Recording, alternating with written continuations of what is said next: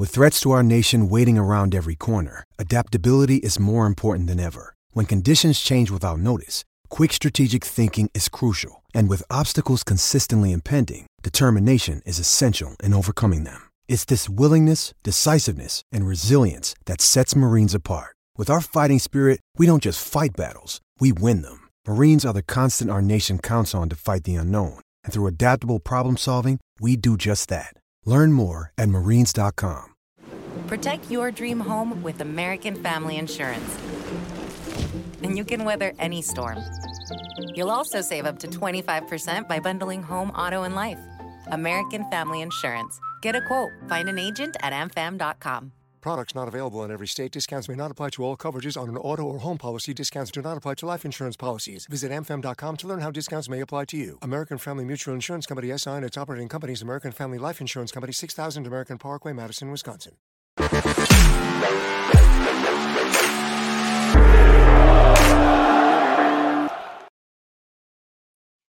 What is up, chat? What is up, Matt? We are here for Two to Tango number two, a show so nice they let us do it twice. How, how are we? I only get to do that once. You only get to do that once. So. How we doing, Scoob? We're here for the second episode of Two to Tango. Welcome. We got Mystic Matt here in the house. I like the hat. You get you only get this hat when you make such a, a stellar prediction. I know, right? This is my Raiden hat. I only break it out when uh, Mystic Matt comes out, and you know, over the weekend at UFC London, I did uh, I did predict that armbar by uh, uh, what's her name? Uh, Stoliarenko, Julia yeah. Stoliarenko. Oh yeah, and that, that was that was that was disappointing, man. I was hoping that Molly McCann was going to come out and at least you know give up a, a little bit better of a fight than that. But hey, you know she she's got her holes in the, in the jujitsu, and uh, you know she's got to really you know uh, get to get to the gym, work on that jujitsu, or her opponents are just going to keep coming at her, trying to take her down and submit her. Yeah, and she really she kind of put herself into that situation, you know, like the desk is like, oh, armbar, armbar. She's gonna want to do this. She does the exact opposite. The desk is like, oh no, like It's not good when the desk sees it coming before the fighter does. I know that it, it was rough because Molly, the meatball Molly, she's fun to watch. She seems like a really cool girl. Um, and she's got some amazing knockouts in the UFC and she brings it. But in the UFC, you know, at the highest level, you have to be a complete fighter. And if you're not a complete fighter, you'll get exposed, which she got exposed. Yeah, and yeah, Burner makes a good uh, point in the chat. Right after she says she's dropping down to straw weight, so maybe that gives her a little bit of a, a benefit dropping down a weight class. But like you said, you still have to be a well-rounded fighter, especially if you're going up against the smaller girls. They're fa- they'll be faster, most likely. Yeah, definitely. I think that's a good call for her. You know, going down a weight class, she'll have a, a new you know a new life in a new weight class and uh you know hopefully she'll hopefully she'll do great there yeah i, I would imagine she probably has more power you know going down the weight class she'll be she'll be the the larger opponent for sure yeah yeah exactly so yeah we just got into that so mystic matt is out the hat is out now so he only makes an appearance for that one fight only i i only put the hat on when i earn it that's right. That's right. She asked me how I'm doing. Well, I'm doing good. I'm doing mm. great. I've been doing a, a lot of research this week. I watched uh just I, I watched everyone fight Eddie Alvarez. Everyone in the UFC. I watched everyone who's ever fought Eddie Alvarez because they've all they're all on this card. So I, yeah. I'm I'm shocked Eddie's not in the UFC still.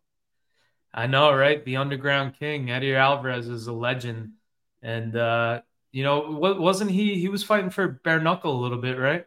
Yeah, he just fought Chad Mendes, I think, in the bare knuckle. Uh, I'm not sure if he won or not. I'm not sure how that went, but I I know it was an awesome fight.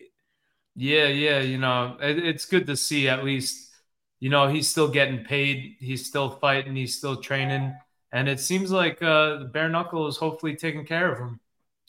Yeah, a lot of those guys are doing bare knuckle. Like MVP just did it. I know Mike Perry's like the king of bare knuckle now, which is awesome. Yeah, yeah. Uh, Would hey, you ever bare do a bare knuckle fight? Dude, I, I've thought about that many times, and uh, I've broken my this right hand, this f bomb. I've broken this hand uh, three times for sure, probably four. And uh, so I, I don't know. I think I have too much power for my own bones. So I think I think I would just go in there and break my hands, and then I'd be like, now what? like, yeah, yeah, no, it, it, it, that definitely would be a detriment having too much power. I feel like yeah. bare knuckles about the the accuracy more than the actual power. Oh, Eddie yeah, won. Yeah. Chad is saying Eddie won, so good for Eddie. Good for Eddie. Yeah, and I always tell Ray, I always tell Longo, I'm like, listen, Ray, when I'm uh when I'm like 40 years old and I want you to and I want to come out of retirement and I'm begging you to to train me for my bare knuckle uh, out of retirement fight, don't do it. Tell me, remind me of this conversation and don't let me fight bare knuckle out of retirement. So Ray Ray knows that. So it, when I'm 40 years old and I'm like, I got I got one more fight left in me, bare knuckle, here I come. He's not going to train me. Be, you'll be showing up without a corner. They'll be like, Look, normally Matt rolls with Longo, Lama May. They wouldn't even talk to him for this one. He's alone. Yeah, man. Ugh. But yeah, so going back, I mean, we, we got to start. We got another call out. Your name was mentioned again. It was mentioned by the Frenchman this time. Uh, I think it's a Fares Ziam. Might yes. butcher that. Fares Ziam, uh, the Frenchman. And uh, I mean, honestly, you got to finish somebody in the UFC before you could say my name. You know, he I watched that fight. It was a very high level kickboxing fight. It was two kickboxers who went in there and you know tried to wrestle each other and they didn't have much wrestling, but it was a technical kickboxing fight. He got the edge, but come on, man. You can't you can't be you got to finish somebody in the UFC before you say my name. Before you offer yourself as tribute to the Frevola, to the Steamrolla Frevola, you got to finish someone. So, you know, this ain't Hunger Games. This isn't Hunger Games in in Paris. You can't be uh, saying my name until you finish somebody, KO somebody, and really get me excited. You know, it's like the the fights that I want now are the fights that really excite me. You know, I I get a little a little tingle in my nutsack, and that when I get that little tingle, I I see somebody finishing someone, somebody knocking somebody out, somebody submitting somebody, somebody really going for it. That gives me that tingle, and uh, that gets me excited. And he does he doesn't have me excited yet. Yeah, that was my thought exactly when I saw him call you out. I was like, you didn't even get a finish. You gotta you gotta get a finish to call out Frevola. That's like that's number one rule on the the checkbox before you send that in. Yeah, man, but uh, I'll give it to him. He's got he's a technical kickboxer. He's young, and he's gonna be keep fighting in the UFC. So I'm I'm hoping that he'll go out there and he'll get some finishes. And you know, if he keeps saying my name, he'll be tribute, and uh, you know, I'll I'll sacrifice him for the uh, for the fight gods that would feel pretty good to go to France, beat him on his home turf. You'll just be the guy that beats everyone on their home turf. I love that, man. I love that. I've I've always like loved to travel and fight and and fight guys in their home turf. You know, I went to Thailand. I fought a Thai in, Thai, in Thailand. I I went to Costa Rica. I fought a couple hometown guys in Costa Rica. Um, you know, I've always I I always wanted to go to London and fight Paddy. I would I'd love to go to Paris and fight uh, Ziam, but again, he's got to start finishing people. He's got to get that little tingle in my nutsack that makes me want to fight him. He's gonna come out gunning next time. He's not gonna not gonna be point kickboxing up against the cage. Not not this time around. Yeah, man. We'll see. All right, so uh, moving forward, we had a couple fights announced, a couple big ones. I mean, we got uh got Islam versus Charlie Olives too. Can't wait for that run back. That first one was awesome. Yeah, you know, uh, uh, Oliveira, he said that he didn't want to fight in uh, Abu Dhabi, mm-hmm. and he also said he didn't want to fight Islam. And then, and then, like the next week, you see the fight gets booked. So it's interesting, man. I mean, I would you know, I, I, was, I think, I think it's it's the right fight. You know, in the lightweight division, they're they're looking for somebody for Islam to fight in Abu Dhabi, um, and you know, Charles is the best option. But I really, I mean, I don't, I don't see that fight going any different. But we'll see. Yeah, Charlie. Charlie, at least he's always at least a game opponent. You know, you know he's gonna he's gonna take that big shot. He'll be on his back and that's when the fight really starts. So that, that makes him a, a good, exciting fighter, no matter what, at least. Yeah, definitely. And and uh, in Abu Dhabi, you know, Islam's the man, so he'll he'll they'll definitely be pumped for that fight, and and so so so am I. For sure, for sure. Um, had a, had a little bit of a weird one, not a UFC one. Um, Mike Jackson taking on 56 year old Pat Miletich in a clash of ideologies and principles in Iowa. what do you think about a 56 year old Pat uh, getting the gloves back on one more time? Yeah, you know, again, like 56 years old. That's uh that's that's a little little little old, you know, to be stepping in the cage. But Pat Miletich is a legend, legend of the sport. You know, Mike Jackson has been definitely ruffling a lot of feathers. You know, I'm I remember him uh, getting into it with Jake Shields at the PI not too long ago. Um, he's an outspoken guy. He kind of says how he feels, and that rubs a lot of people the wrong way. And uh, it seemed like it definitely rubbed Pat Miletich the wrong way. So I think they're they're gonna fight. So you know, I'm here for it. Yeah, being being 56 years old, you're like, no, that guy, that guy, I'm getting off the couch for this guy. Yeah, man. It it'll be that that'll be a, a, a interesting fight. You know, it's like the the older, more experienced guy versus versus a, a young, like kind of loud loudmouth, uh, of like funny guys. So you know, we'll see. We'll see how it how it goes. Yeah, who knows? Who knows? I want to see the commission that's going to really uh, allow that, though. I think it was Iowa. There, it's happening in Iowa, so anything can happen in the Midwest. Once you're in the Midwest, anything can happen. Yeah. And then we had some fights announced uh, yesterday. Some awesome ones. We had Rafael Fiziev versus Mateusz Gamrot. That's that's a stylistic clash. That's a uh, one of the best, hardest strikers, Fiziev versus Gamrot, who's like just a gamer, you know, always tries to get the fight to the ground, just make you uncomfortable. Yeah, yeah, that's I mean that's two high level uh lightweights going at it. And those are two guys that I had my eye on. Um, you know, I always I you know, I I see myself fighting Rafa eventually, uh Fiziev. And um, I actually trained with him when I was out in Thailand. He's a super super cool guy, hilarious. He's he's really funny. Um, but you know him, I think his his uh, his weakness might be his grappling, and uh, he's gonna get tested with that grappling against Gamrot. You know, Gamrot is one of those fighters who just is constantly shooting, and just wa- watching him fight, it, it almost like even reminded me of Merab a little bit. How he just is throwing his combo, shooting, throwing his combo, shooting which is an, a very effective, uh, you know, strategy in mixed martial arts, especially when you have uh, a high level uh, submission game like Gamrot.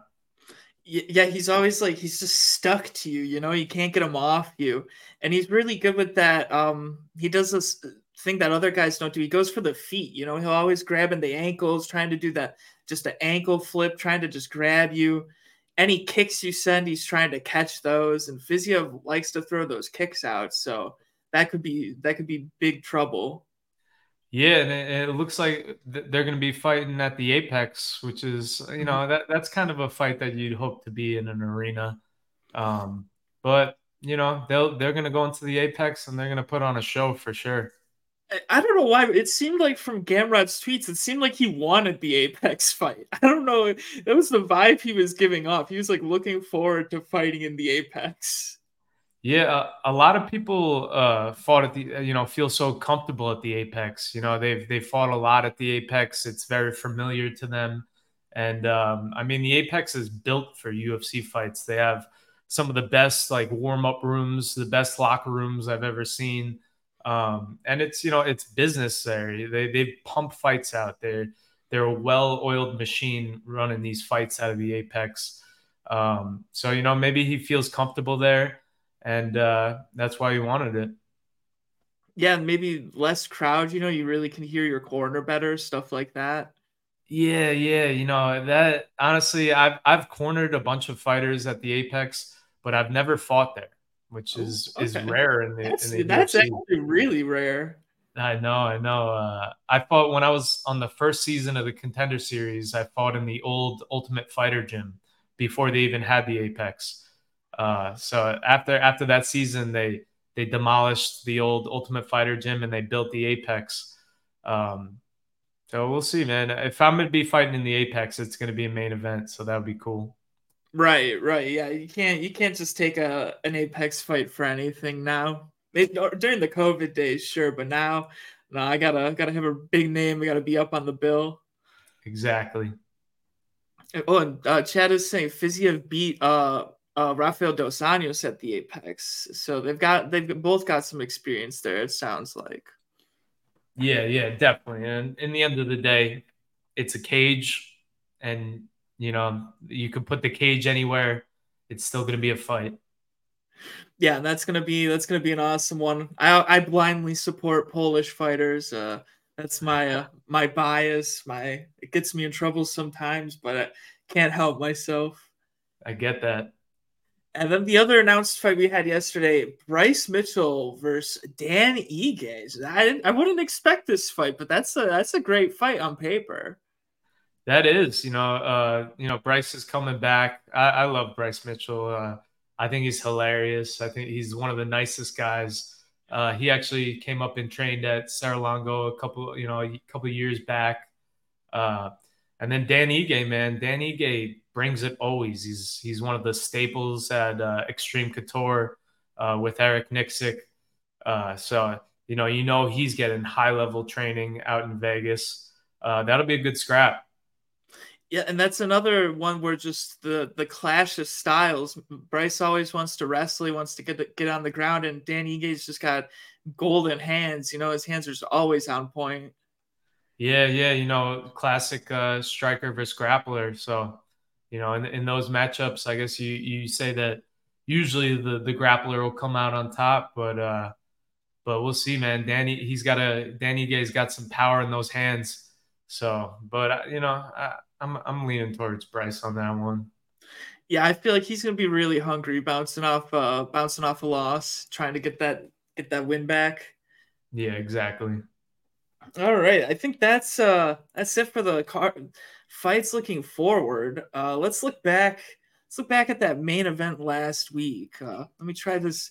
Got some new screens here. I'm gonna try out for the people gonna add this. Oh yeah. Okay, here we go. Nice. Oh yeah, there we go. Perfect. Yeah, so Tom we, Aspinall, man. Tom Asp- Aspinall, he's the real deal. He really impressed me, man. I mean, he's so light on his feet. He does not look like a heavyweight when he's fighting at all. No, and he, and he's he's massive too, man. He's like six five, like two two fifty two around there. Um, but he moves like a lightweight, and that's that's rare at heavyweight. The way that he moves with his striking, his in and out movement, um, and then and then he's also a black belt on the ground. So uh, he he is a complete fighter, and he is 100%, you know, in you know a, a future champion in my opinion. Yeah, he immediately called out Jon Jones. Uh, Jon responded. Jon seemed open to the fight. Uh, it, it, was like the second he called out Jon Jones, people started saying, "Well, Jon might retire after he beats Stipe." I don't. I, I feel like I didn't feel see that at all before Aspinall won. Yeah, you know, uh, Stipe and Jon Jones. I, I feel like both of those guys are, are towards the end of you know maybe maybe will retire after that fight. But you know, you have to see how the fight goes. You know, uh, I think I think if Jon goes out there and smokes Stipe, which I don't think will happen, but if it does happen, I maybe maybe Jon wants another one. Um, but I, I don't see I don't and maybe Stipe the same. But you, you just have to see how the fight goes. You know, if they're in a five round grueling war, I could see them both, uh, you know, hanging them up after that.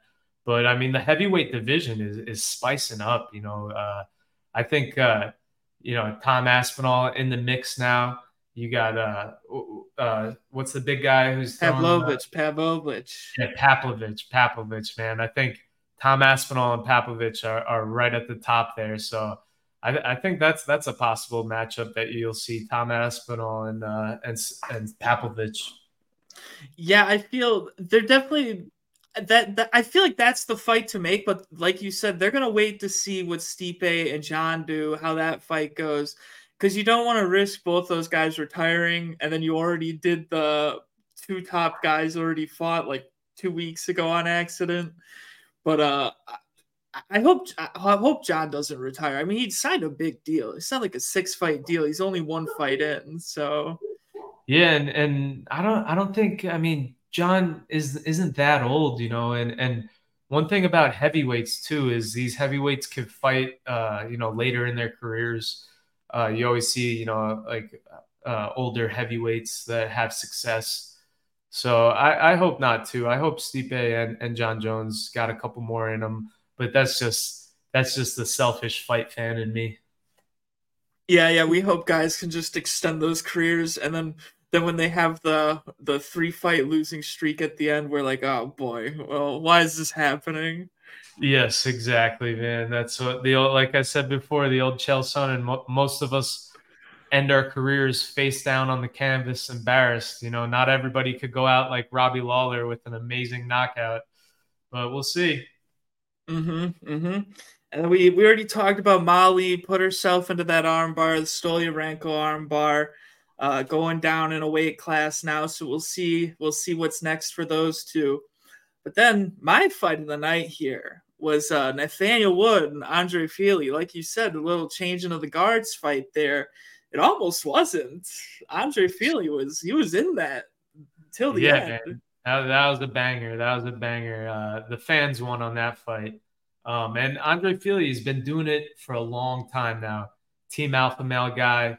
Um, he's always game. He's always showing up, ready to go, and he's a fan favorite. But Wood, man, Nathaniel Wood, he's he's coming and he's here now, and uh, I'm excited to see you know who he gets matched up with next. Yeah, featherweight is just one of those divisions where they always show up, they always show out. Just no bad fighters in that division. No, no. I, I mean, it, it is like 145, 155, 170. I think those, those divisions are, are just so stacked. I mean, you could even say 135 too, but uh, I, I always say it's like 155 is like the average size of a man. So you have like the the biggest pool of fighters uh, you know, fighting in, in these weight classes. And uh, you're going to have high level talent from all around the world. Uh, so it's it's definitely a, a, a, great stacked weight class, and and uh, Nathaniel Wood, he's in it now.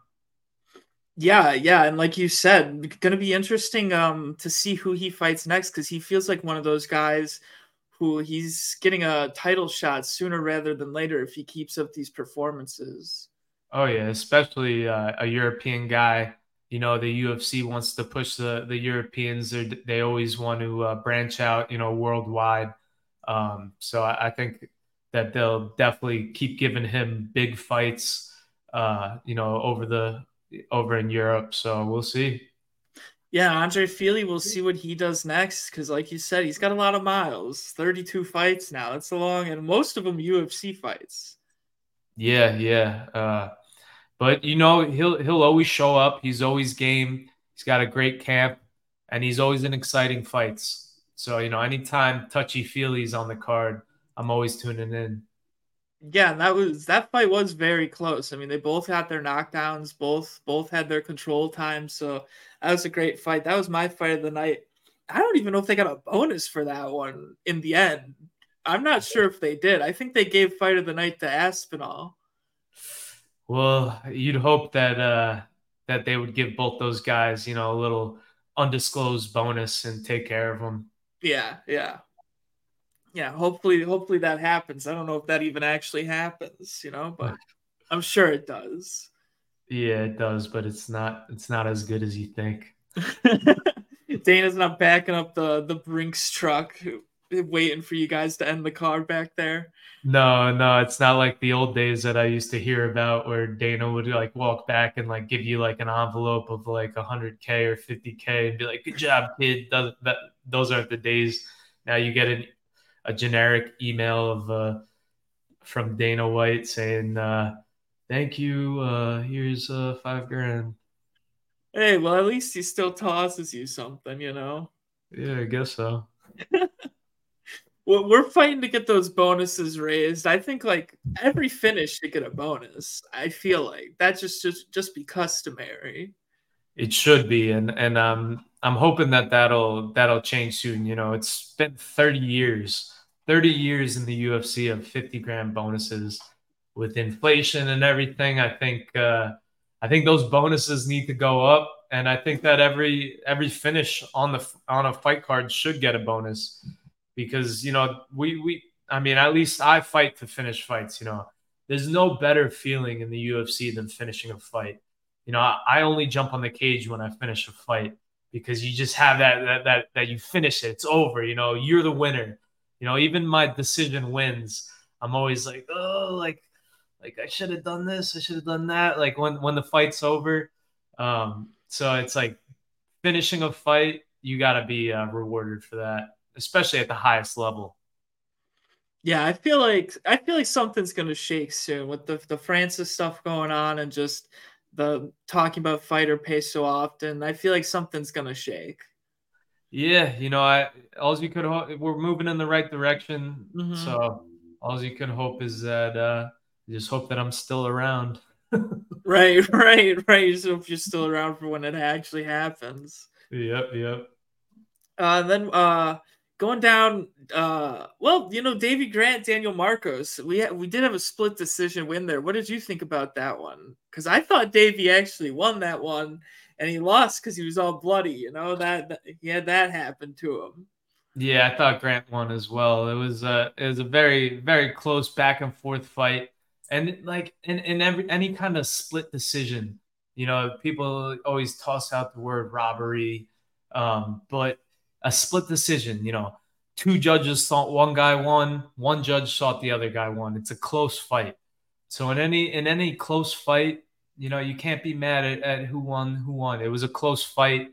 So this guy got his hand raised, and uh, you know that's how it goes. Yeah, and sometimes it just comes down to who looks better at the end when it's that close. You know, it's not supposed to, but it just does sometimes.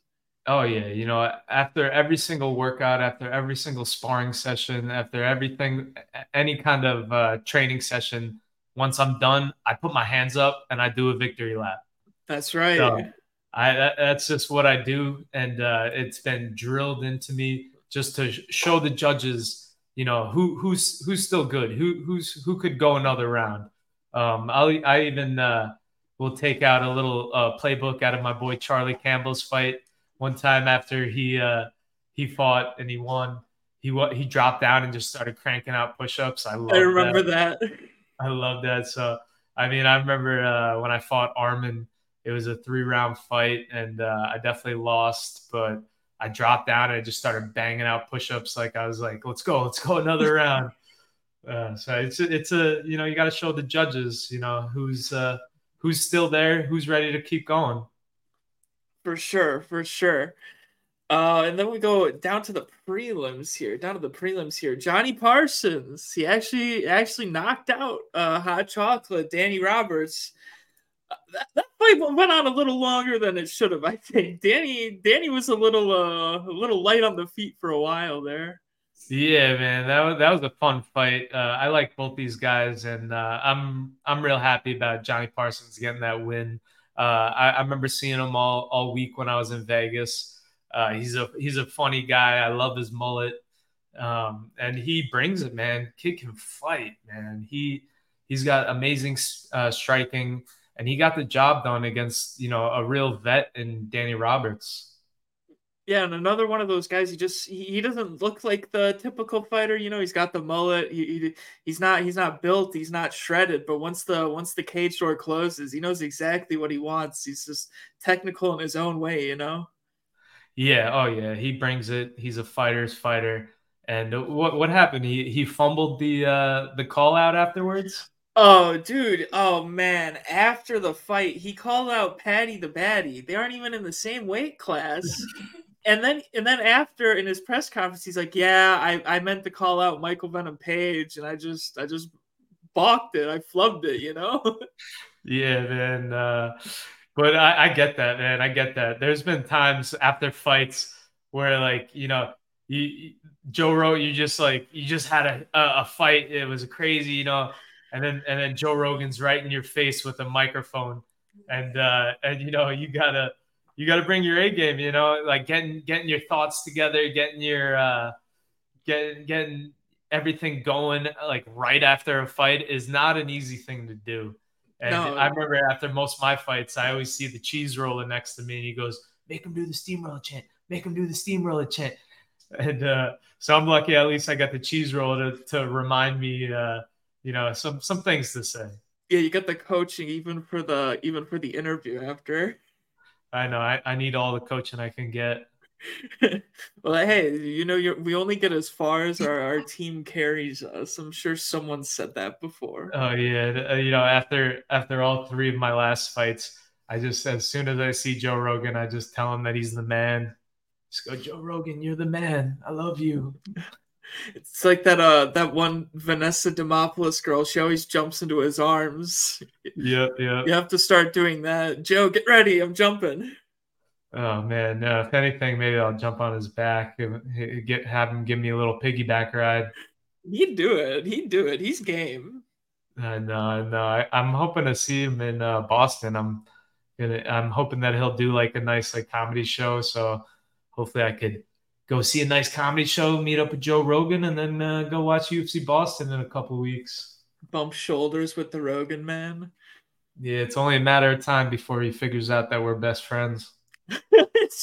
Just keep showing up places where he is. Joe, what's up? What's up, Joe? it's like, didn't didn't I see you last week? Yeah, yeah, yeah. I was here. I was here last week also. yep, yep. And then we had the headbutt. Headbutt uh Joel Alvarez, Marc Diakiese, Diakiese. Uh, that was a bummer because our, our Tango two way got spoiled because of this one. Uh, unfortunately, yeah. Alvarez went over because after the headbutt, he lands a flurry of punches, and then he gets a Darce choke. And then they didn't they didn't even run it back, which that's that's a bit shocking. You know, they're supposed to have the review there to no contest that, but they didn't do it. Yeah, you know, uh, watching that fight, I mean, I'm I'm I'm in the I'm in the corner where you know it's a fight. I don't want fights being stopped. Yeah, it was a headbutt. Uh, it was an intentional headbutt, but I think you know Diakiese kind of winced, looked at, kind of looked for the ref to like do something. You know, when I'm in there fighting, I I don't even I I I don't even care about the ref. I'm always going to keep fighting, even if I get kicked in the nuts, even if I get a headbutt, even if I get poked in the eyes. I'm not going to stop fighting until you know the ref actually stops the fight. So I think I think you know Diakiese will learn from that, and and you can't you can't stop fighting even if it even if it, something like that happens. Um, but you know Joel Alvarez, he didn't stop the takedown, and so he still got zero zero takedown defense.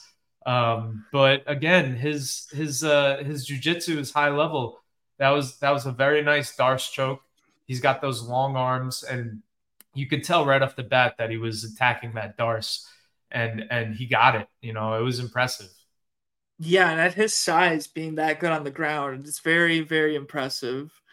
And I did see people commenting on uh, the Instagram posts uh, say you should fight him next. They they love seeing you fight the six three guys in the lightweight division. I know, man. I've already fought two of them, and uh, you know we'll see. Maybe maybe I'll maybe I'll have to beat up another uh, six three. Have to chop down another tree. Yeah, that would be a good fight. I mean, he's he's a well rounded fighter. He's always looking for the finish, so he's earned it. Unlike Ziam, he has. And then I I really liked uh, this Mick Parkin fight. You know, it's uh a bit of a, a technical technical heavyweight there, but I liked what I saw from him. Just like uh, Tom Aspinall, you know, he's he's light on his feet. He gets going. That was a pretty decent fight there. I liked liked what I saw from him. Another person to keep uh, our eyes on. Yeah, I I always love seeing uh, athletic heavyweights who are, like you said, light on their feet, great striking, um, with good cardio too. You know, um, it's going to be interesting uh, to see these uh, this weekend's fights with the heavyweights with uh, you know Derrick Lewis and and all those guys and and fighting. So Derrick Lewis has six pack abs. I don't know if you saw today. Did he did he have the six pack? It looked like he had, he was working on a six pack. It was there. I could see it. It was there. All right, he's doing his cardio. It was there. I could see it. Um, one more uh, fight on this card before we get into the next one, this week's card. Shauna Bannon, that highly touted uh, Irish prospect, didn't didn't uh didn't really show up that day. She really uh the veteran really uh made her look like the the the debutante. Yeah, you know, she she was coming out. Uh, she's got some kind of a kickboxing background as well, or, or karate or something. Her kicks were looking good you know, she was throwing a lot of side kicks, a lot of like hook kicks, and uh, but you know, she got beat. And uh, when you get to the UFC, the level is high. The octagon is real. You know, those jitters might be real for her. Uh, and I think you know, but she she did look good. You know, she showed some promise. Um, and she'll fight again. You know, she'll they'll they'll give her fights. You know, overseas. So I, I'm excited to see how she grows from this fight. Yeah, it looked like she was um kind of stuck in that point point uh, kickboxing mindset still. You know, she was just trying to score points, not really trying to do damage. So you got to work yourself out of that thing you're so used to. Yeah, yeah. So we'll see, man. You know, I lost I lost my UFC debut, and it, and it, I learned so much from it. Um, so hopefully she does the same. Yeah, I mean, she's got the pedigree from her other sports. You got to assume she's gonna she's gonna learn a lot from it all you can that's all you can hope for you know constant evolution constant growth. That's what this fight game is all about. You know always evolving always growing and always bettering yourself being a, a better fighter you know the next fight. So we'll see how she does. Yeah we will. Hopefully hopefully she fights again soon. I mean she didn't get beat up too bad so. Yeah, all right. see her fight molly oh, hey, maybe, maybe. Little, Although little, I, uh, Irish, uh, Irish, uh, English fight, I don't know. They got to be careful there. Might, might, uh, start another uh, war or something going on. I know, there. right? The Europeans would go wild. Right, right. All right, so now we got UFC 291. The, Let's the... go. This is such a stacked card, man. This Dude, is like this is the fight that that fight fans live for, man. It's just a stacked card from start to finish, and uh, I've been watching all the embeddeds. Like, you know, I know that I'm into the fight card when I'm like watching the embeddeds, and like I feel like I'm there fight week. Uh, you know, watching the weigh-ins and stuff, and and Saturday is going to be a great night of fights. You're doing doing the homework this week. This is one of those cards where you do your homework as a fight fan. Exactly, man. And yeah, I was watching the weigh-ins today. Uh, I, I suppose we'll start with two people missed weight. Uh, Michel Pereira, he did miss weight uh, by three pounds. I'm still not sure. Maybe someone in chat could tell us if that fight's on or not, because they they still weren't decided at the end of the weigh-in show if they were going to do that fight. Uh, I hope that fight's still on because him and Wonder Boy is is a stylistic, exciting fight, man. You got Wonder Boy, the ageless wonder, still looking like he's like 21 years old. Amazing karate fighter, uh, one of the coolest dudes that you'll ever meet. And then you got Pereira, who's a wild man. He's got the Brazilian capoeira. He's always doing flips and jumping off the cage. Um, so that's such an exciting fight. But Pereira is a huge 170 pounder. I mean, huge when you see him even in person, I'm like, how does this guy make 170? Uh, so he missed weight. That's not a good look. he, you know, that's that's a that's a L in, in in my book. I mean, just missing weight is unprofessional. Um, I hope the fight still happens, but you know, who knows how how he's going to be doing. You know, when you are cutting weight, you know, it's it's tough. It's a mental. You know, his his body might have failed him and and had him like you know stop the weight cut, and that could hurt him the next day. So we'll see. Yeah, and it, it, it just it was he waited until the last minute trying to come out there, so that's definitely not a good sign. To, to still be three pounds above, waited the last minute, just not really close. And they're also fighting in Salt Lake City at elevation, so yes. that's just put in bad to worse. Oh yeah, you know that is another aspect to this fight that'll be interesting. You know the elevation is real uh, I know a lot of a lot of these fighters uh, went out early to uh, acclimate uh, to acclimate to the uh, elevation because um, it's different. You know, you got it takes maybe a couple days to adjust your lungs, be able, being able to breathe out there, um, and then you know that combined with a missed weight, a tough weight cut. You know, and and Michel Pereira is such a fast starter. Uh, you know, I think I think Wonder Boy you know, he could definitely, you know, tire tire Pereira out in the in the first round, and, and then maybe take over with his uh, with his striking. And Wonder is so good at fighting off the back foot. He loves that where he does just does a little half step back and then hits you with the check right. You know, so if you're slow, if you're behind at all, he's gonna exploit that. Yes, yes, and isn't there there's some uh like uh like fighters that that miss weight like usually always win, right? So that used to be the case. Like a, a fighter that used to miss miss weight would win, but it hasn't been this year. I think it's like completely reversed now, where the guys missing weight usually aren't winning now. I might be wrong, but I feel like that's actually flipped. Yeah, yeah. Uh I mean, I think I think uh I think you gotta you got to go with Wonder Boy in this fight, especially with Pereira missing weight, uh, the elevation, and uh, you know Wonder Boy just still doing it, man, still doing it. Yeah, it's just so one of the most exciting fighters on the feet. So yeah, it's gonna be that's gonna be a fun fight. Uh, we'll see. We'll see how Pereira looks. I mean, not a good sign missing weight had to give up a bunch of his purse. I don't know. They might have negotiated 40%. The uh, weigh-in show was talking. They were saying 20, 40. They weren't sure what it was going to be. Yeah, uh, that's that's not that's not good, man.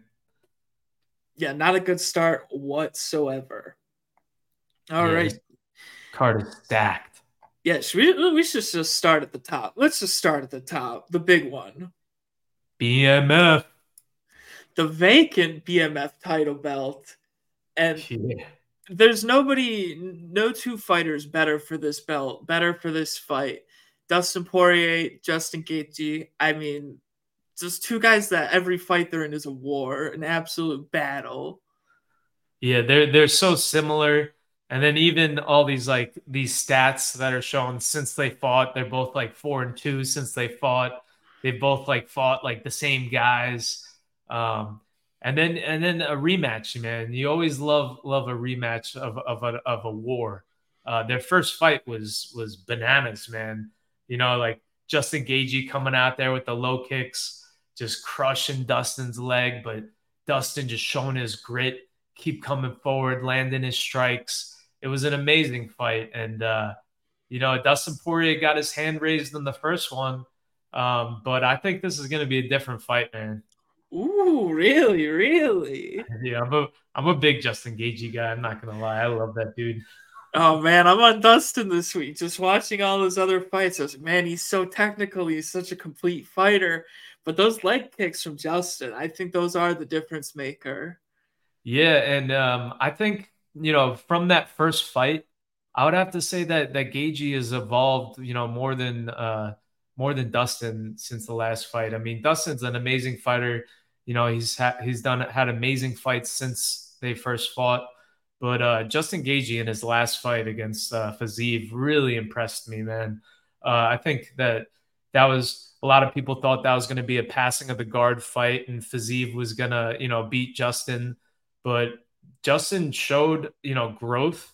He sh- he came out there and he he he got took some hard shots in that first round, but he took over, man. He showed he showed defense and he even got a takedown. So uh, yeah, yeah, he got a takedown. He finally used that wrestling. Uh, so I think you know I think Justin has evolved a little bit more and I think he's going to get it done. Um, but again, I'm a big Justin Gaethje guy. Um, so my my pro debut was actually World Series of Fighting back in the day. Uh, it had to be like 2012 or 13, um, and I fought in in Tampa, Florida. And Justin Gaethje was the main event of World Series of Fighting, and he was fighting Melvin Guillard. Melvin Guillard. Yeah, right. That's a throwback. That's a throwback. Maybe we can pull that one up here. Let's see. Yeah, and like I, I remember uh, being at, at the weigh-ins, World Series of Fighting, and being like, and seeing this this guy with glasses. This he looked, he was a nerd. I was like, this nerd is the World Series of Fighting champion. He's gonna get crushed by Melvin Guillard.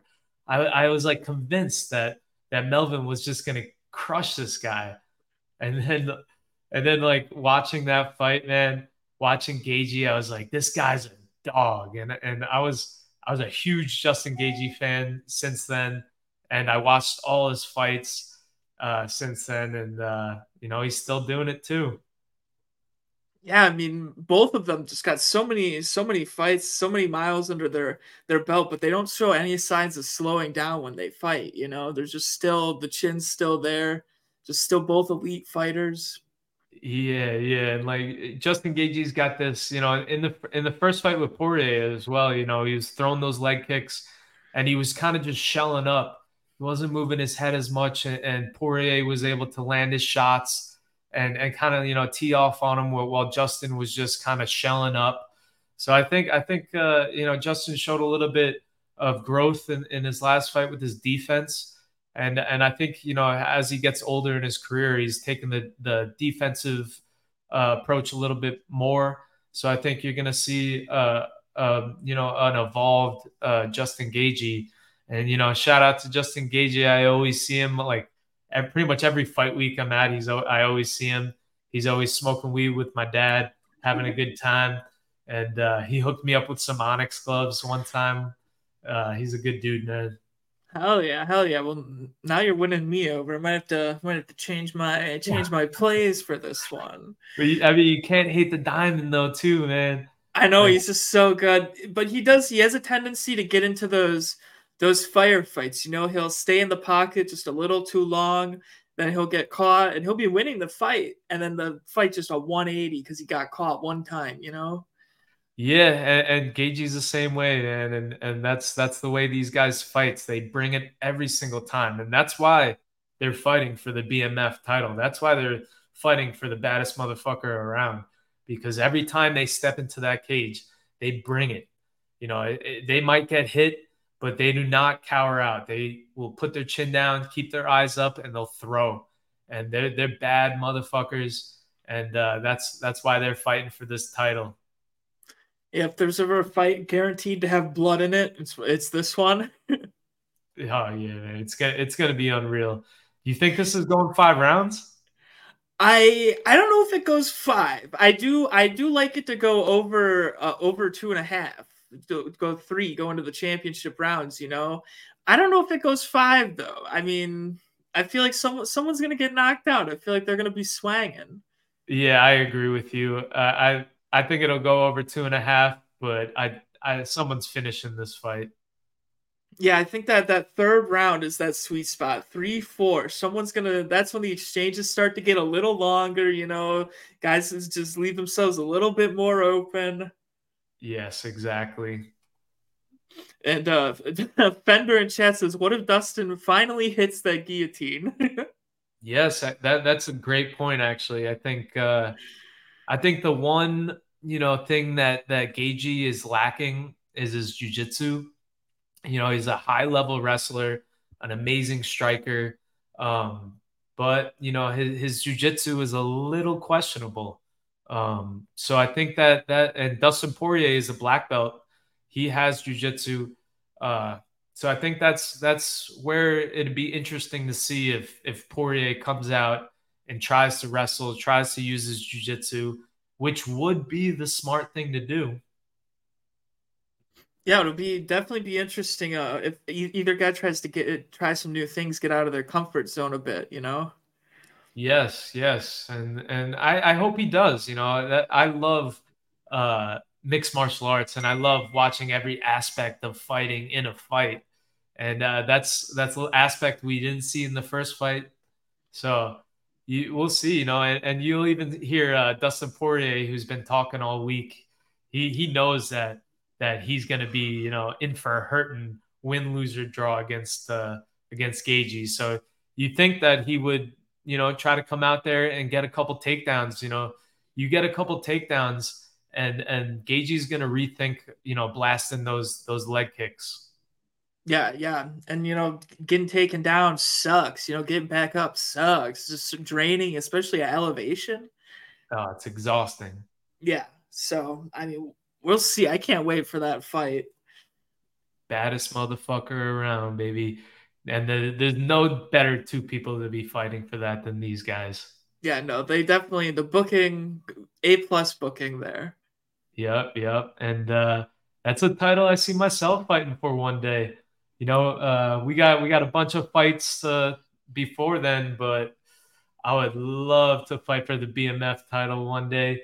I, I like to think that I'm I'm cut from the same cloth as uh, as Justin Gaethje and Dustin Poirier. I love to fucking fight. Uh, so we'll see what happens. I mean, when you think of fighting styles that fit the bill, you you definitely do, of course. And they were talking on the weigh-in show if they did like a whole a whole BMF card where every card was like a, a baddest motherfucker type thing, you know. So I mean, that would be cool to get on a BMF card. oh yeah, man. Well, I don't. I mean, it'd be tough to fill up a card with them because I think I think you gotta you gotta earn that. You know, you gotta right, right you got to be in those wars. You got to get those knockouts. You got to get those finishes. Uh, so it'd be tough to put an entire card together for it, but uh, you know, I think I think one day you'll you'll see the Steamrolla fighting for the BMF belt. You guys heard it here first. All right, yes, co-main event. We got Yan Blachowicz is yeah Blachowicz versus Alex Pereira. Alex oh, is coming, yeah coming up in weight. He looked good at the weigh-ins. Looked good at the weigh-ins. He looked definitely like it's a, a more natural weight for him. It feels like. Oh yeah, man. You I remember watching him. You know, uh, in the in the embeddeds in the uh, countdowns. You know, cutting weight for 185 for Izzy, and it looked like his entire you know training camp was around uh, making weight. Which when when your entire training camp is around making weight it's not a good thing. And and it kind of messes with you mentally. Um, so i think having that you know off his table being able to uh, focus on his training enjoy his training and uh, and really you know fill out into 205 i think he's he's gonna look great man but he's got he's got a a Polish monster in front of him, man. He's got some Polish power in Jan Blachowicz, aka my dad. So He's been walking around town with a cowboy hat. I'm not sure who told him Salt Lake City was Texas, but uh, we appreciate them. Oh, I love it, man. I love it. I, I love uh, seeing the, the foreign guys come in and really embrace the culture of where they're fighting. And, and you can see Jan doing that. You know, he's going to the rodeo, he's getting the cowboy hat, and he just he's he's seems like the nicest guy. I've I've met him once, and he was super cool. And uh, and it, you, I, I can't not root for Jan Blachowicz. Uh, I think the the legendary Polish power is real. You know, he he surprises a lot of people. You know, I remember when he knocked out Luke Rockhold, nobody thought that was going to happen, and he broke Luke Rockhold's jaw. Like it was a nasty knockout. He's always going to come. He's always going to you know show up, and uh, you know, it's going to be a, a, good fight with Alex Pereira because Pereira, man, dude's got hands of stone.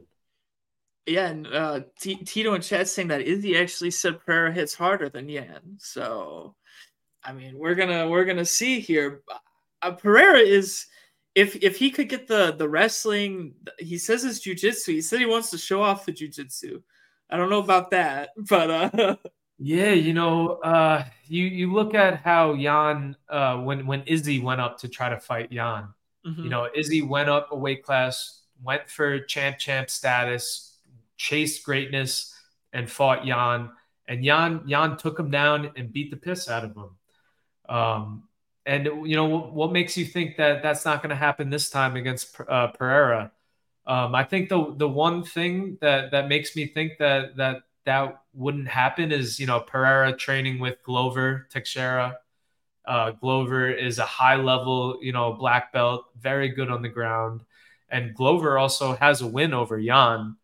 So so Glover kind of knows the feeling of Jan in there, and and Glover is gonna prepare uh, Pereira for that fight. So that makes it a little bit more interesting.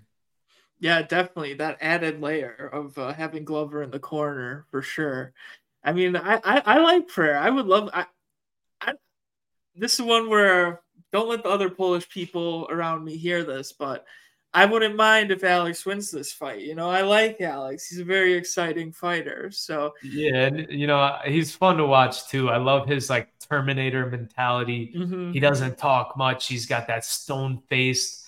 You know, watching him hit pads is is so is awesome. Just cracking people, and he's he's got he's one of the highest level striker in the UFC.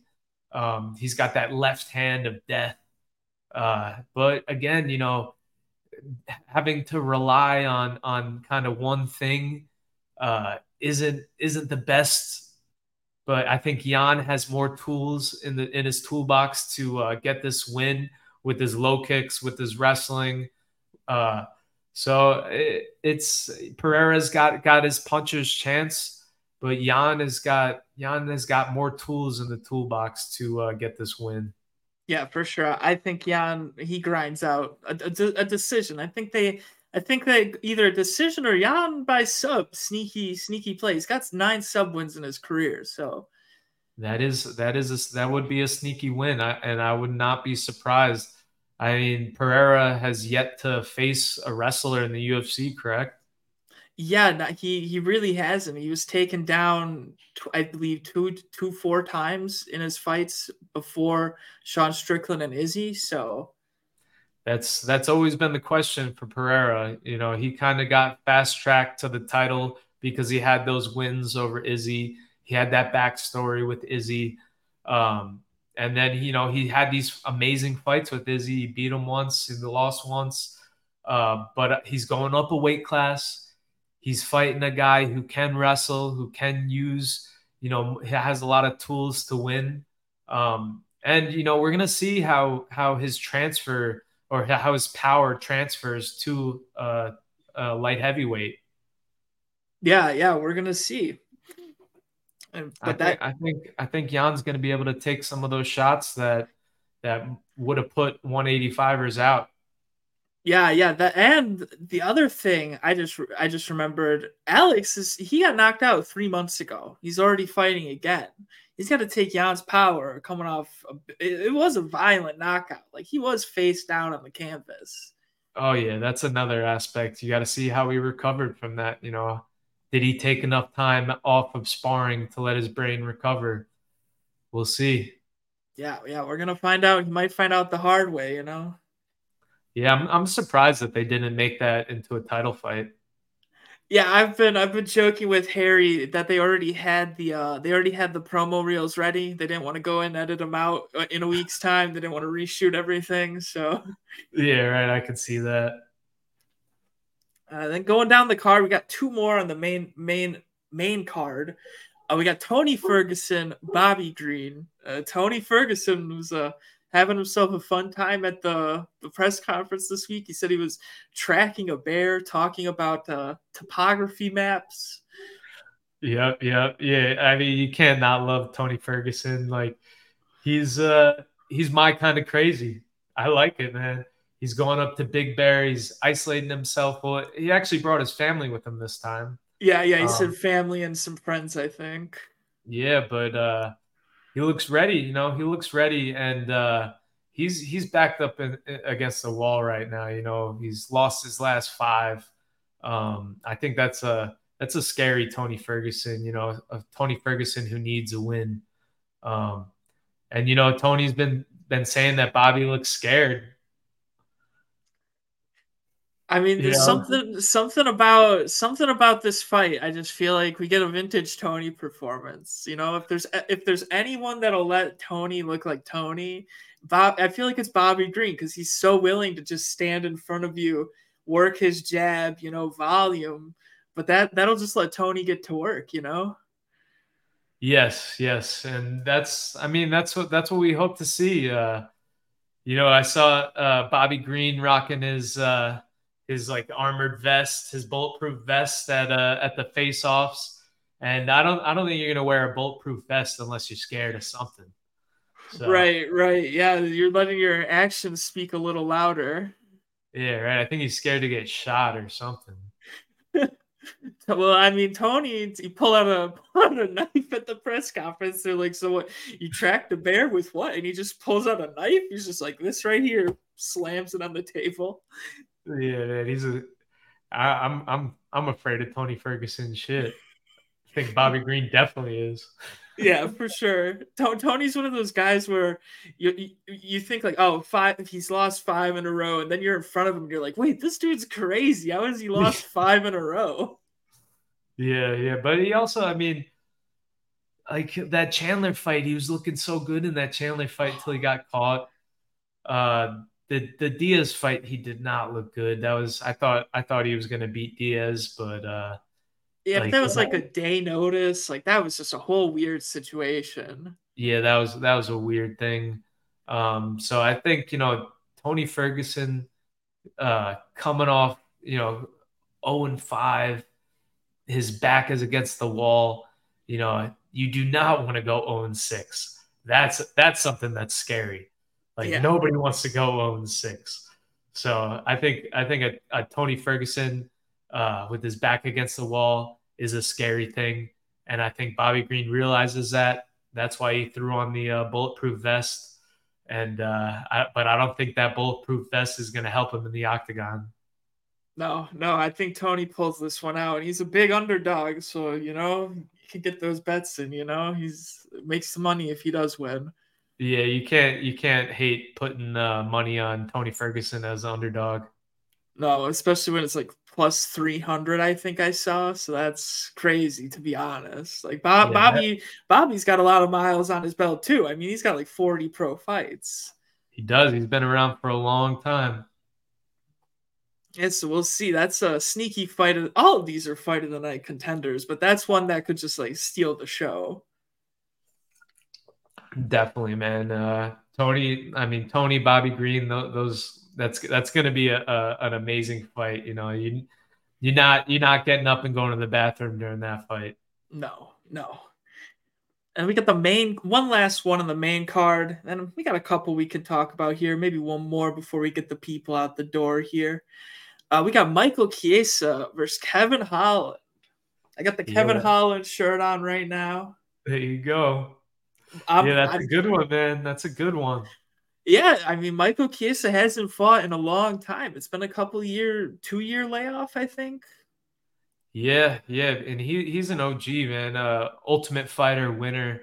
Uh, you know, around a lot, but again, you know, he's he's been uh, on the analyst. He's on the desk now, so a lot of people you kind of question how much are you training. But uh, when I was in Vegas, I saw him in there training, and I saw him I saw him on a ground and pound dummy, and he was literally just ground and pounding a dummy for like an hour. I felt like he just looks he looks so like dialed in, so focused, and he was just beating the piss out of this fucking this bag on the ground. So I mean, I think he, he's training hard. You know, you gotta he, you gotta know that he he's gonna come prepared. Uh, but Kevin Holland, man, Kevin Holland is a gamer. He's so unpredictable, and he's his striking, like he, he has fun in there. That's what you like to see. You know, he's talking his shit, he's throwing his strikes, uh, and he's also got he's got high level jujitsu as well. Um, and so does so does Chiesa. This and they're they're very similar body types as well. They're both tall, lanky, uh, uh, 170 pounders. It's a, it's a, it's very, it's a good fight. Yeah, I, I definitely feel uh, watch out for like a knee from Kevin Holland when Chiesa's coming in for like a takedown because he's fast with those legs. They come up quick. Oh yeah, and, and you got to know that that Chiesa's coming in there to wrestle. Um, he's definitely a wrestler at heart. He he wants to take take him down and just beat beat the piss out of him and, and break him. But you know, Kevin Holland is not easy to hold down. It's not e- easy to take down and he's got some submissions off his back and he's got some knockouts off his back. I mean, that knockout of Jacare off his back was one of the most crazy things I've seen. Yeah, I mean, you gotta be you gotta be slick to pull off something like that. I saw that that just happened at KSW the other day. Some bare knuckle guys just on his back and just boom, just fully knocks the guy, slept him. Yeah, yeah, like being being deadly anywhere, you know, being unpredictable the way Kevin Holland, you know, he'll always be dangerous. He's in a fight and he's always looking to hurt his opponent.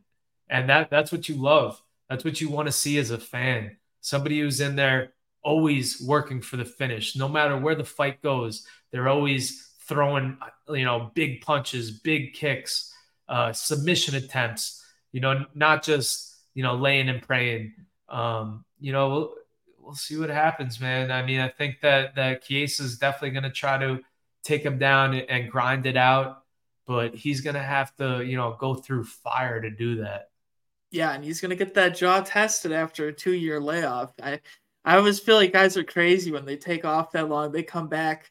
I can't remember who it was recently, but he took off a little bit of a layoff, and you could just tell he didn't like being hit anymore. Yeah, yeah. Um, who who's a favorite in that? Uh, the favorite in that is Holland. I believe Holland is the favorite right now. Yeah, yeah, that, that's what I would think. Just Chiesa's a long layoff, but Chiesa's a gamer. He is a gamer, mm-hmm. and and he looks ready. Um, but I think it's it's definitely the the the striker versus grappler. If Chiesa could get that takedown, can control Kevin on the ground, can uh, you know work his ground and pound you know, I think he'll get the job done. But if if uh, if Kevin can can keep getting back up, keep the fight in Chiesa's face, stay unpredictable, maybe get in his head with a little trash talk, um, I think he'll get it done. Yeah, I think Chiesa said Chase Hooper was trash talking him during their sparring to prepare him. Uh, there's better trash talkers to bring in. I feel like. oh yeah, what what is what is Chase Hooper saying to him in uh, in sparring to uh, trash talk? Yeah, I would I would love to hear that. Oh yeah, man, just fucking telling him he's he's he sucks at video games or something. Who knows? and then we've got uh, one one big prelim one I wanted to highlight uh, before we head out here. We got Derrick Lewis, fan favorite Derrick Lewis, six pack Derrick Lewis, fighting Marcos Rogerio de Lima. Derrick's a big dog here. He's like plus 180. I saw. I mean, I'm all over. I'm all over it. I mean, how can you not like Derrick Lewis that big of an underdog? Yeah, I mean, as an underdog, I like him, but he's he's going to be in that elevation. You know, Derrick Lewis has had questionable cardio in the past. You know, him and now he's fighting at at elevation. You know, it's not a good recipe uh, for a Derrick Lewis win, but he's got that power. He's got that game changing power. The Black Beast comes out there and he throws. Uh, he, I feel like he he's one of those fighters though. When I watch him fight, you know, it looks like he doesn't want to be in there. Yeah, I have gotten that feeling his last few fights. And you know, he's always mentioning like don't put me as the main event. I don't want to fight a five round fight. Like that's so that's just a weird mentality to have, you know? Yeah, even in the fights, like he's kind of like backing up, like cover. He, he doesn't he doesn't want to. He doesn't looks like he doesn't want to fight. Um, but then he just throws a haymaker and knocks the guy out, and then he doesn't have to fight anymore. It's like it's it's uh, he's a he's an interesting uh, a guy to watch fight, you know. But you always want him to win just so you could hear him on the mic afterwards. Right, right. I mean, just, just so you could hear what crazy shit he's got to say, whether he takes his pants off and says his balls are hot, or he's he's calling out Ronda Rousey to like go go and like smash or something. Um, he's always got something funny to say on the mic, and uh, that's why that's why I want him to win. Yeah, I, I got a feeling he's gonna be he's gonna have some words for the elevation if he wins. He's gonna have some anti Salt Lake sentiment. Yeah, right. But I mean, this guy Lima, uh, Lima, he, he was a 205er, right? And he's going up to heavyweight. Yeah, I think he was a 205er and he's going up uh because he's got he's got fights against OSP in his history. He's actually been in the UFC a lot longer than I thought. Yeah, yeah, he's he's had a lot of fights, man, but he's also going up to heavyweight. And I feel like the, those 205ers who decide to go up to heavyweight, it's not always a good recipe. It's like you you don't have to do that little bit of extra cardio to to make weight. You could kind of be a little bit lazier at heavyweight. And like I always think about my boy uh Gian Villante Oh going yeah. up, going up from 205 to heavyweight. You know, it wasn't it wasn't like the the best thing visually, and you can kind of take those those uh those extra rounds off, those extra conditioning circuits off because you don't have to make weight. So we'll see. And then again at elevation, we're gonna see how Lima really adjusts to heavyweight. Uh, if he if he took those those rounds off, if he's gonna gas, how he does with all that extra weight on him. Yeah, yeah. His it looks like he's been heavyweight for a little while now, at least since like 2020, I think. He's fought he fought Alexander Romanov and all that. So he's been he's been at heavyweight a while, but on the scale today, he looked a lot larger than usual. Like you said, like he used to be a smaller heavyweight. He used to be like a, a more a closer to light heavyweight type guy. This one he, he looked he looked larger than Derrick Lewis, which is it's rare. Yeah, yeah, he did. I think we're gonna. You you all we can hope is that you don't see just two gassed heavyweights in the third round who like can't finish each other. Hopefully, hopefully you get a nice first round knockout by one of these guys, and uh, and a funny moment on the mic by Derrick Lewis. But you know, I wouldn't I wouldn't be surprised if it gets the third round and these guys got their hands down and they're they're gasping for air and they're just like, oh, let's get this over with. I'm calling first exchange. Derrick Lewis knocks him out. I'm calling it first exchange because I, I won't I won't be around to watch that third round tiredness. Hey, I'm rooting for that as well. Let's go, Black Beast. Hell yeah! All right. Any other fights on the prelim here? Any other ones that caught your eye? Otherwise, I got a I got a little tango two way for the people, and then we can head on out. Uh, we got uh Trevin Giles on the fight, right? Is- Oh yeah, I Trevin would- Giles fighting Gabriel Bonfim. That's the the feature prelim. Those Bonfim brothers, very talented. yeah, Bonfim's a huge dog, or or Trevin Giles is a huge dog. Um, let me check. Let me check who's the dog in this fight. Dude. Let's see. Tre- Trevin Trevin Giles gets no love, and I love that dude, man. Trevin Giles, big dog, big dog. Yeah, man. I think I, I like him as a dog. I think he's a very well-rounded, you know, fighter. Uh, he's a big, big guy for 170. He used to fight at 185. He's he's got that he's got that win over Roman too at 185 that a lot of people forget about, and that that holds a lot of weight for me, man. Being being able to beat uh, that guy at 185, and now being down at 170, I think him as a dog, you gotta you gotta run with that. When everyone makes money off of that, make sure you uh, send me my cut. yeah, he's an underrated fighter, and I I read he's one he's one of the one of five fighters I believe that has a win in three different weight classes, something it's like that. So you don't know those kinds of things about these underrated guys. Yeah, yeah. I, and his last fight pre- against Preston Parson, that was, that was a great fight. That was a back and forth, high level fight.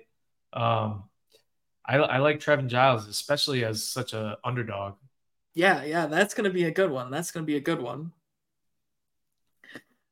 All right, so I got a I got a little tango two way here, uh, and I put this in before we talked about the main event, but I got I got Dustin Poirier higher seventy four point five fantasy points I just think, you know, that fight's going a long way. They're both going to be active. They're both going to get their licks in. Maybe, some takedowns, maybe some knockdowns. Who knows? They're going to get points there. So we'll see what happens there. And then I got Miranda Maverick higher two and a half takedowns on Priscilla Cacho uh, Yera just because she's she showed a little bit of a being susceptible to being taken down. Miranda Maverick goes for takedowns, so I like that one. That's our tango two way for this week. Yeah, I like that. Miranda Maverick is definitely, you know, she's got great takedowns. She's she's a game fighter. She brings it. She comes forward. Um, she'll she'll definitely get two takedowns. I think that's that's a good one. And then Poirier and Gaethje, they're they're both gonna their their stats are gonna be off off the charts. They're gonna come in, especially now that they're so familiar with each other because they fought as well. You know, sometimes when you get high level fights like that, you know, a first round is almost like a feeling out round. Um, and then the second round, the, the guys start opening up. But I think since they fought each other already, uh, I, am hoping they're just gonna come out guns blazing in round one and just yeah. I feel like they're gonna. Yeah, right. I mean, it could either go two ways, you know, since they could either come out guns blazing or they could come out and be like, oh shit, you know, last time we fought, we were both so fucked up. I want to like be smart, but uh, they're they're fighting for the baddest motherfuckers, so they better not fight like that. They yeah. better come out there and go for it, and uh, and just trade have great, great, you know, striking, and and you know, we'll see if uh, Poirier wants to use that jujitsu. I think that's the wild card. That's the wild card is whether Poirier wants to use his jujitsu. But then again, you know, Gaethje has got that wrestling. He's not easy to take down. He's got crazy scrambles. Even if he does get the takedown, he'll do some kind of cartwheel flip up to his feet. Um, and you know, again, I'm hoping Gaethje throws his like somersault kick that he always throws. Yeah, yeah, we'll see. We'll see. I feel like we know it's going to be a good fight, but we'll see if it's one of those all-time great fights. Yeah, like like the first one already mm-hmm. was.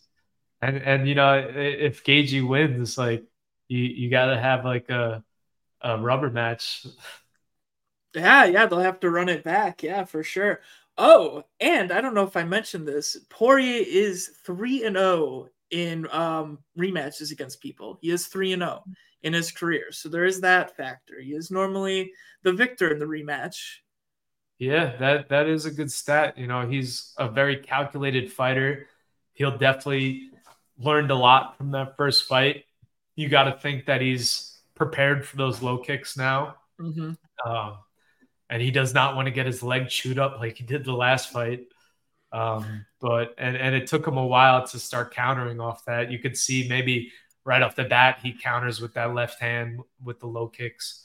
Um, we'll see, man. Yeah, we'll see. Definitely looking forward to that one. All right. Uh, let me pull up the screen here. All right. Well, that's that's it for me today. You got anything else you want to talk about? Anything else you got going on? Um, yeah, you know, uh, next week I'm heading out to Nashville. Got Billy Q, baby, Billy Q fight week. Hell yes, hell yes, against Damon Jackson. Definitely looking forward to that. I uh, know, I'm so excited for that. Me and Billy Q have been doing this for over 10 years together since amateurs, like always being at each other's fight weeks, always you know, always helping each other every, any way we can and traveling the world now. Now, now we're going to Nashville, you know, the next city up, the next fight up, Billy Q's up. So we're heading out to Nashville, going to have a, a, great fight week. Um, and, and Billy Q's ready to get, ready to get back on the win column, man. He is such a hard ass. He hates losing. Like he hates losing at anything. And, uh, so I know that he's been training his ass off, and and we're gonna see the best Billy Q out there. Fuck yeah, we're definitely looking forward to that. Looking forward to this card tomorrow, and we will see you all for the next show, two to tango three. So take it easy from the Scoob, from Mystic Matt, the Steamrolla Frevola. We will see you then. Two to tango, baby. I appreciate you guys watching and win some money for me over the weekend.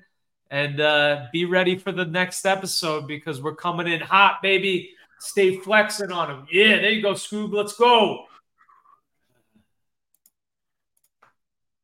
All right. Hello, it is Ryan, and we could all use an extra bright spot in our day, couldn't we? Just to make up for things like sitting in traffic, doing the dishes, counting your steps, you know, all the mundane stuff. That is why I'm such a big fan of Chumba Casino. Chumba Casino has all your favorite social casino style games that you can play for free anytime, anywhere with daily bonuses. That should brighten your day a little.